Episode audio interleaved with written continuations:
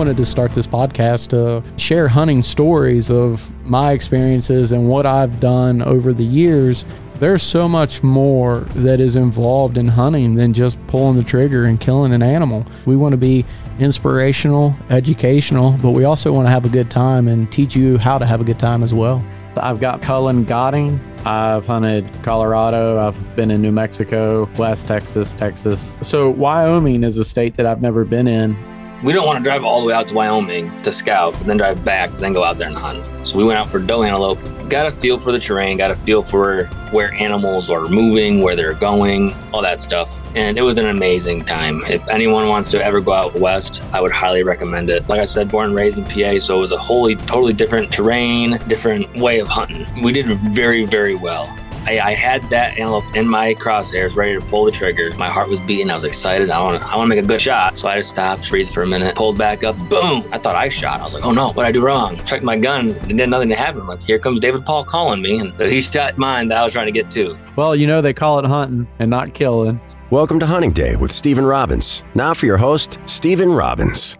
All right, guys and gals, welcome back to another episode of Hunting Day and I'm pretty excited about this. I've got my good friend Cullen Godding on here with us, and Cullen and myself have spent a little bit of time this past whitetail season hunting, and it was a good season. Uh, spent a lot of time in the woods as much as we could, and man, we actually had a really good one night where we both doubled up, but we'll get into that in a minute. Cullen, welcome to the show and tell us a little bit about yourself. Well, born and raised in northwest Pennsylvania. Um, I've hunted whitetails, turkeys, pheasants. I've hunted raccoons. I've trapped for a little bit. Never had any really luck with that, so I kind of give up on that. But uh, been doing it since I was a young kid. Enjoyed every minute of it. And thanks for having me, Steve. Glad to be here. Yeah, man. Hey, definitely glad to have you on. I know this is something that me and you talked about that we were going to try to make happen, but our schedules never really worked out. But I'm glad that today is the day. And uh, I'm pretty sure our listeners are going to be excited or at least get some value out of this because you uh, you know a lot about coon hunting, and um, I want to touch on that here in a minute. But first, you actually did a trip out in Wyoming with your dad and granddad, right? That's correct. So, what did you guys go after when you were out there? The first time, um, Dad and I kind of talked about it, and we just wanted to go on public land, do it ourselves. So we went out there the first time just for doe antelope. It was the cheapest at the time. We didn't really want to spend an arm and a leg for you know antelope bucks and muley bucks and not get able to bring anything home. So we went out there the first time for doe antelope, and it was an amazing time. If anyone wants to ever go out west, I would highly recommend it. It's I was born, like I said, born and raised in PA, so it was a wholly totally different terrain, different way of hunting. Yeah. But we went out there and we, we did very, very well. We both we my dad, granddad, and I both got two doe tags I shot both of mine. Dad shot both of his within five minutes of each other, believe it or not. And I think Pops got one.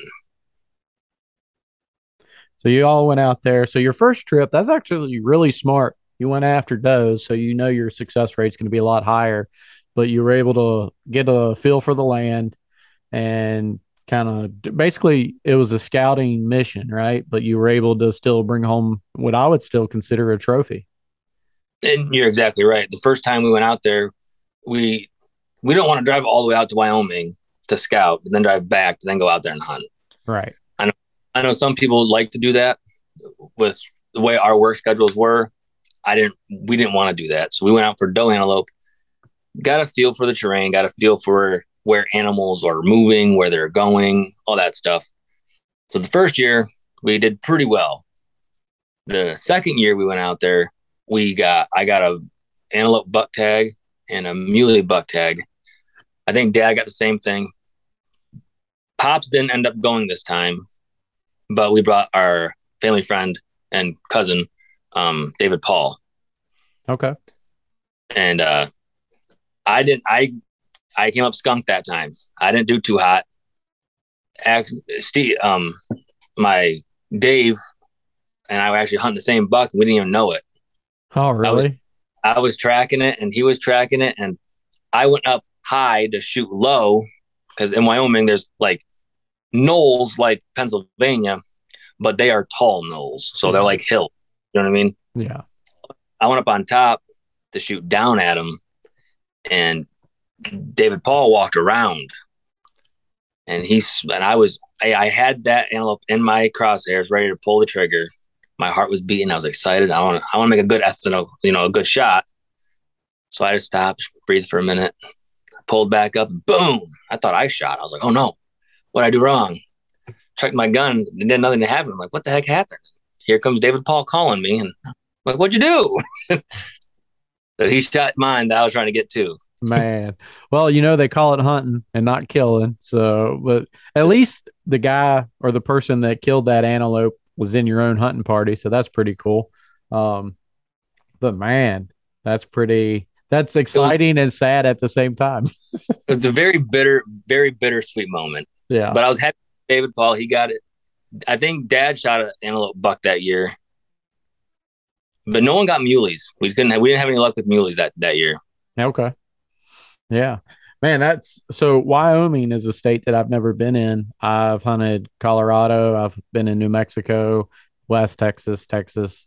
Um, beautiful area, which I know that's a lot different states, but um, man, uh, Wyoming will definitely be on my list at some point, and mule deer for sure. But uh, so real quick, I always like to start these podcasts off with a funny story, whether it be about myself or uh, you know with whoever my guest is. And uh, me and you had a really good whitetail season this year, and I was able to introduce you to a spot that I hunted up here. That's it's public land. It's privately owned by a tree farm, but as long as you go ask for permission, they open it up, and the state maintains it um, they actually release pheasants during the pheasant season. And uh, again, if you go ask for permission, they give you permission to deer hunt. And I was able to introduce you to a spot that I've been hunting. This will be my fourth year hunting it. So last year was the third year, and I'd, you know, kind of learned the lay of the land and learned where the bucks were bedding at at different times of the year. And uh, I was actually really, I was really happy with how our season turned out last year because I like to film and I like to video and I do that with the April and the kids a lot. And so being able to take you to a spot that I knew really well and we were able to get in and put up a pop-up blind and I had the camera with me and you were there with your bow and uh man, I tell you what, tell us a little bit about how that evening went because that was actually I'm not going to I guess I'm telling a little bit, but that was supposed to be us just getting a blind set up so that we could come in and hunt the next morning. But it was still pretty early in the afternoon. So we said, heck, let's give it a shot. So tell us how that went. Well, to backtrack a little bit, Steve, before we went to, for the to the blind setup, we were trying to Steve and I were trying to get together on an evening to go hunt up there in our stands and everything else. The first night didn't work out. I went in there, Steve kind of gave me a rundown on where to go, you know, what, you know, how to set up all that stuff because I wasn't aware of the layout. And thanks to Steve, he did all the work for me. So thank you, Steve. Wait, but, say that again. Anyway, to continue with this. but uh I got up in the tree stand and it was an eventful evening. I saw deer, I saw movement, but nothing there was no buck on the ground. Any evening in the woods is a good evening to me. So it was N- not a time, not time wasted. Right. The next time you and I both went out together, I hunted in the same spot. Steve went around to the backside of the hill. And as we were both walking out, we both saw a buck in the field. So we didn't get a shot off at him. Not a big deal. But then that's what Steve was talking about. We had a plan to go get a blind, put it up into the field where we saw a deer moving, and hunt that next morning we probably put that blind up. I don't know, probably two two thirty in the afternoon. I would say probably, and we both kind of looked at each other like, look, it's almost prime time to hunt. You want to hunt tonight? We had our hunting gear, our bows already with us, and we did. Probably got down on the blind, probably like around three o'clock, I would assume. And I believe around four, I shot my buck. And we gave it, you know, 30 minutes, 40 minutes to, you know, let God take its course. And Steve actually got out wait, of the blind. Wait, no, we're gonna. St- I'm gonna stop you because you shot your deer. Right, I was videoing. You shot your deer, and I thought I was hunting with my oldest daughter Ava, because after you shot that deer, you were trying to cl- climb out of that blind. I had to keep you in there because that was a nice buck that you shot, and you were ready to go get him. We didn't see him go down, but we were pretty sure we thought he went down when he just got out of sight. And so I had to talk somewhat, I had to talk you off the ledge because you were ready to go. And I told you, I said, we need to give him time. And finally, after 20 minutes of you driving me crazy, I said, we'll at least go look at the arrow. And where we were positioned, I had to come out of the blind first, but I had the GoPro on my head. And when I got out of the blind, as I was kind of like raising up to look in the direction that your deer ran, I saw another buck. Well, at the time, I thought was your buck standing there looking at us. And I'm like, Right. oh, oh crap. And then we realized it was a different buck. So I got back in this in the blind and I'm like, here, you're now the cameraman. I'm hunting. so so yeah, continue. So Steve's not wrong, Exactly. but I don't care how big it is, how small the buck is. I don't care what animal. I get buck fever anytime, and I do get a little excited. I'm not gonna lie. Anyway, so back to the story. So Steve gets out, sees the buck, gets back in, and like he said, we swap positions. He's hunting, I'm filming, and I think Steve shot his buck probably ten yards from behind where I shot mine. Wouldn't you say? Yeah, yours was 24 yards. Mine was 34 yards. They took the same trail to come into the field, but once they got into the field, they split. I don't know, like 50 yards from our blind, they split, and the one I shot took the higher trail, which, um, I mean, there were so many trails in there, you really didn't know exactly which one to set up on. But yeah, it was it was so much fun because, Yeah. to kind of throw this out there, I didn't hit my deer where I was aiming. And and that's not like definitely it's on me, but and I'm gonna pick on Cullen just a little bit here because he crowded me with my camera. So I have a fourth arrow arm and it was on a tripod. So he had a lot of ability to move the camera, but he didn't realize that I needed space and I had a crossbow. So as I squeeze this trigger, next thing I know, boom, I get hit right in the face with the scope. Like, and I was like, daggone, what the heck was that? And I look and the deer's gone. And I, my immediate reaction is like, I missed and this deer just vanished. And long story short, I hit the deer where I wasn't aiming, but a very deadly shot. So, in in any scenario that I don't hit where I'm aiming, I would prefer a clean miss. But in this case, it was a clean kill, a very quick kill. And so I go up, I retrieve my buck, and then we get on the blood trail and find Cullen's buck. And so this is where the story starts to vary depending on who's telling it, whether it be Cullen or myself. And so I'm going to tell you my version and then I'll maybe let him tell you his. But uh, mine is Cullen doesn't know how to gut deer. And so I had to gut his deer.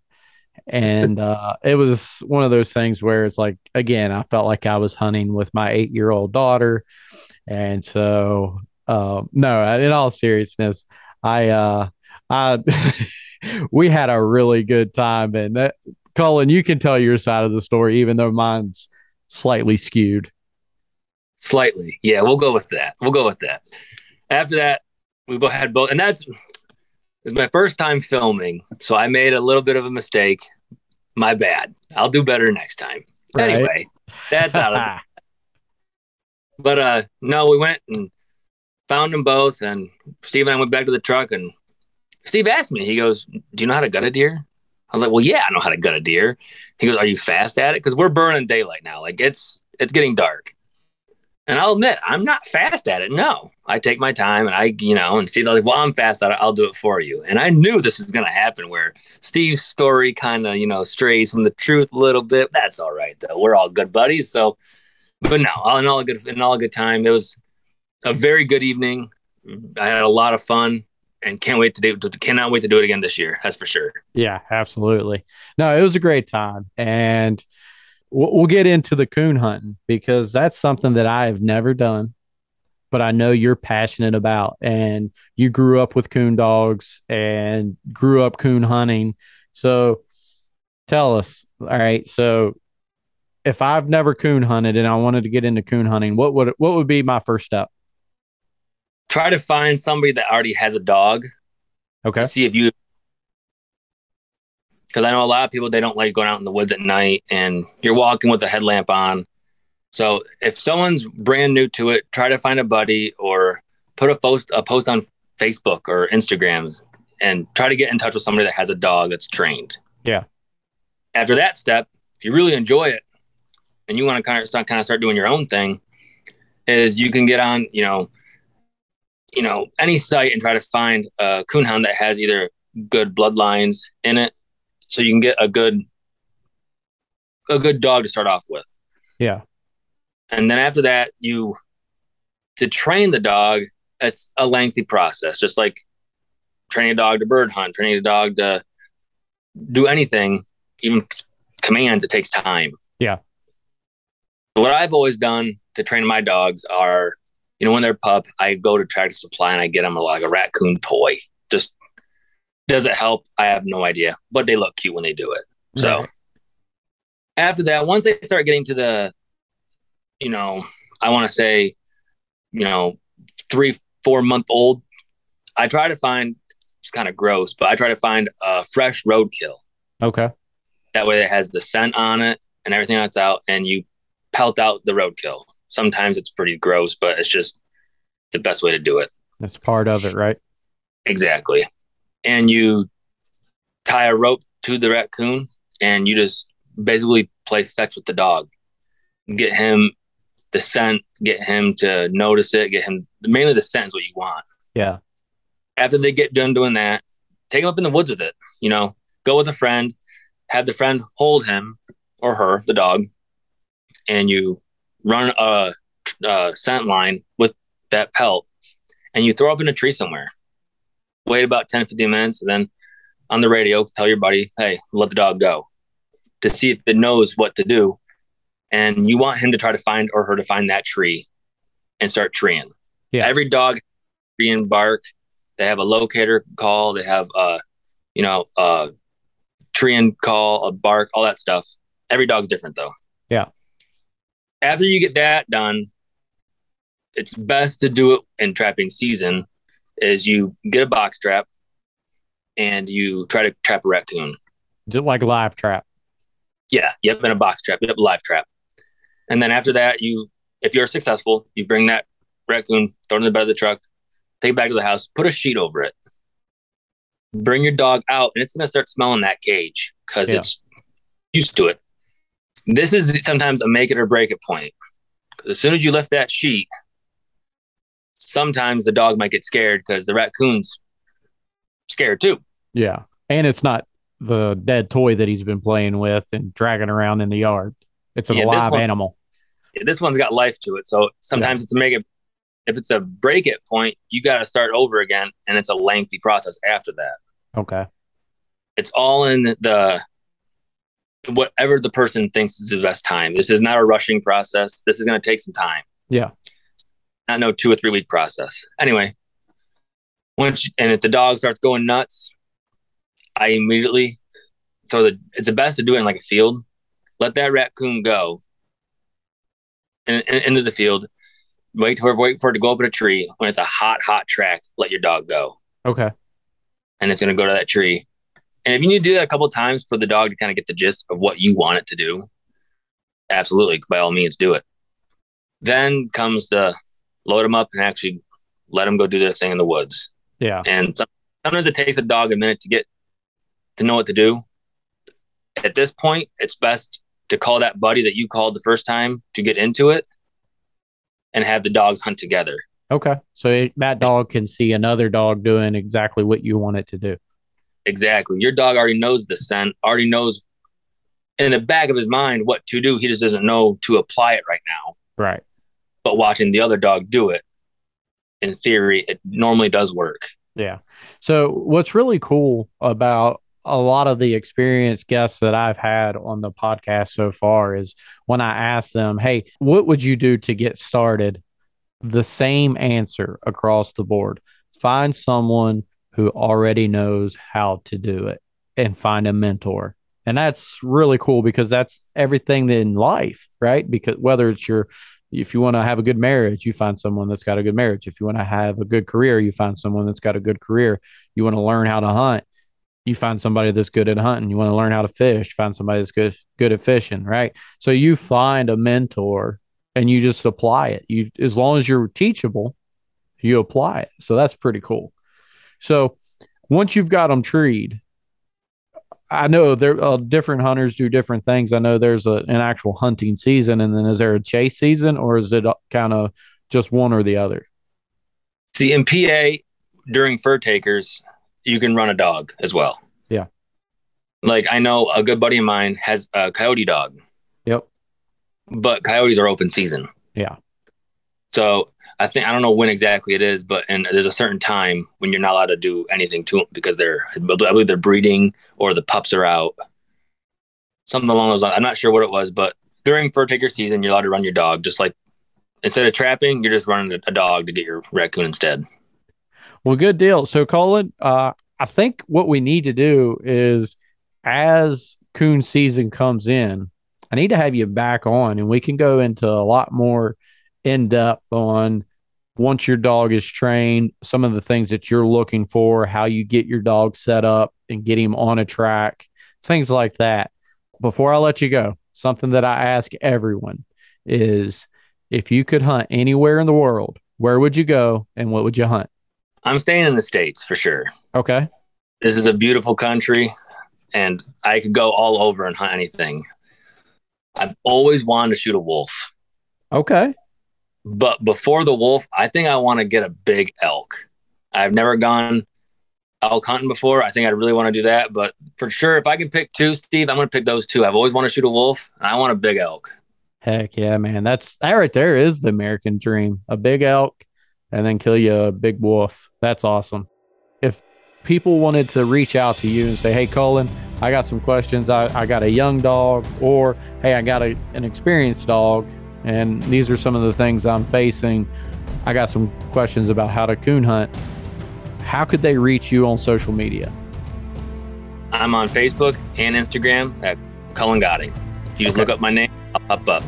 Okay, and that's Cullen, not colon, correct? So that's C U L L E N. Correct? Yes, sir. All right. And then Godding, G O D D I N G. That is correct. Copy that. All right. Well, Cullen, thanks again for being on, man. Thanks for having me, buddy. And to all of our listeners, keep hunting and doing what God calls you to do. Thank you for listening to Hunting Day with Stephen Robbins. Don't forget to like, comment, subscribe. If you'd like to follow, you can find Stephen on Instagram at Stephen Hunt Day and Facebook at Stephen Robbins HD. If you'd like to reach Stephen, you can email him at stephen.huntingday at gmail.com.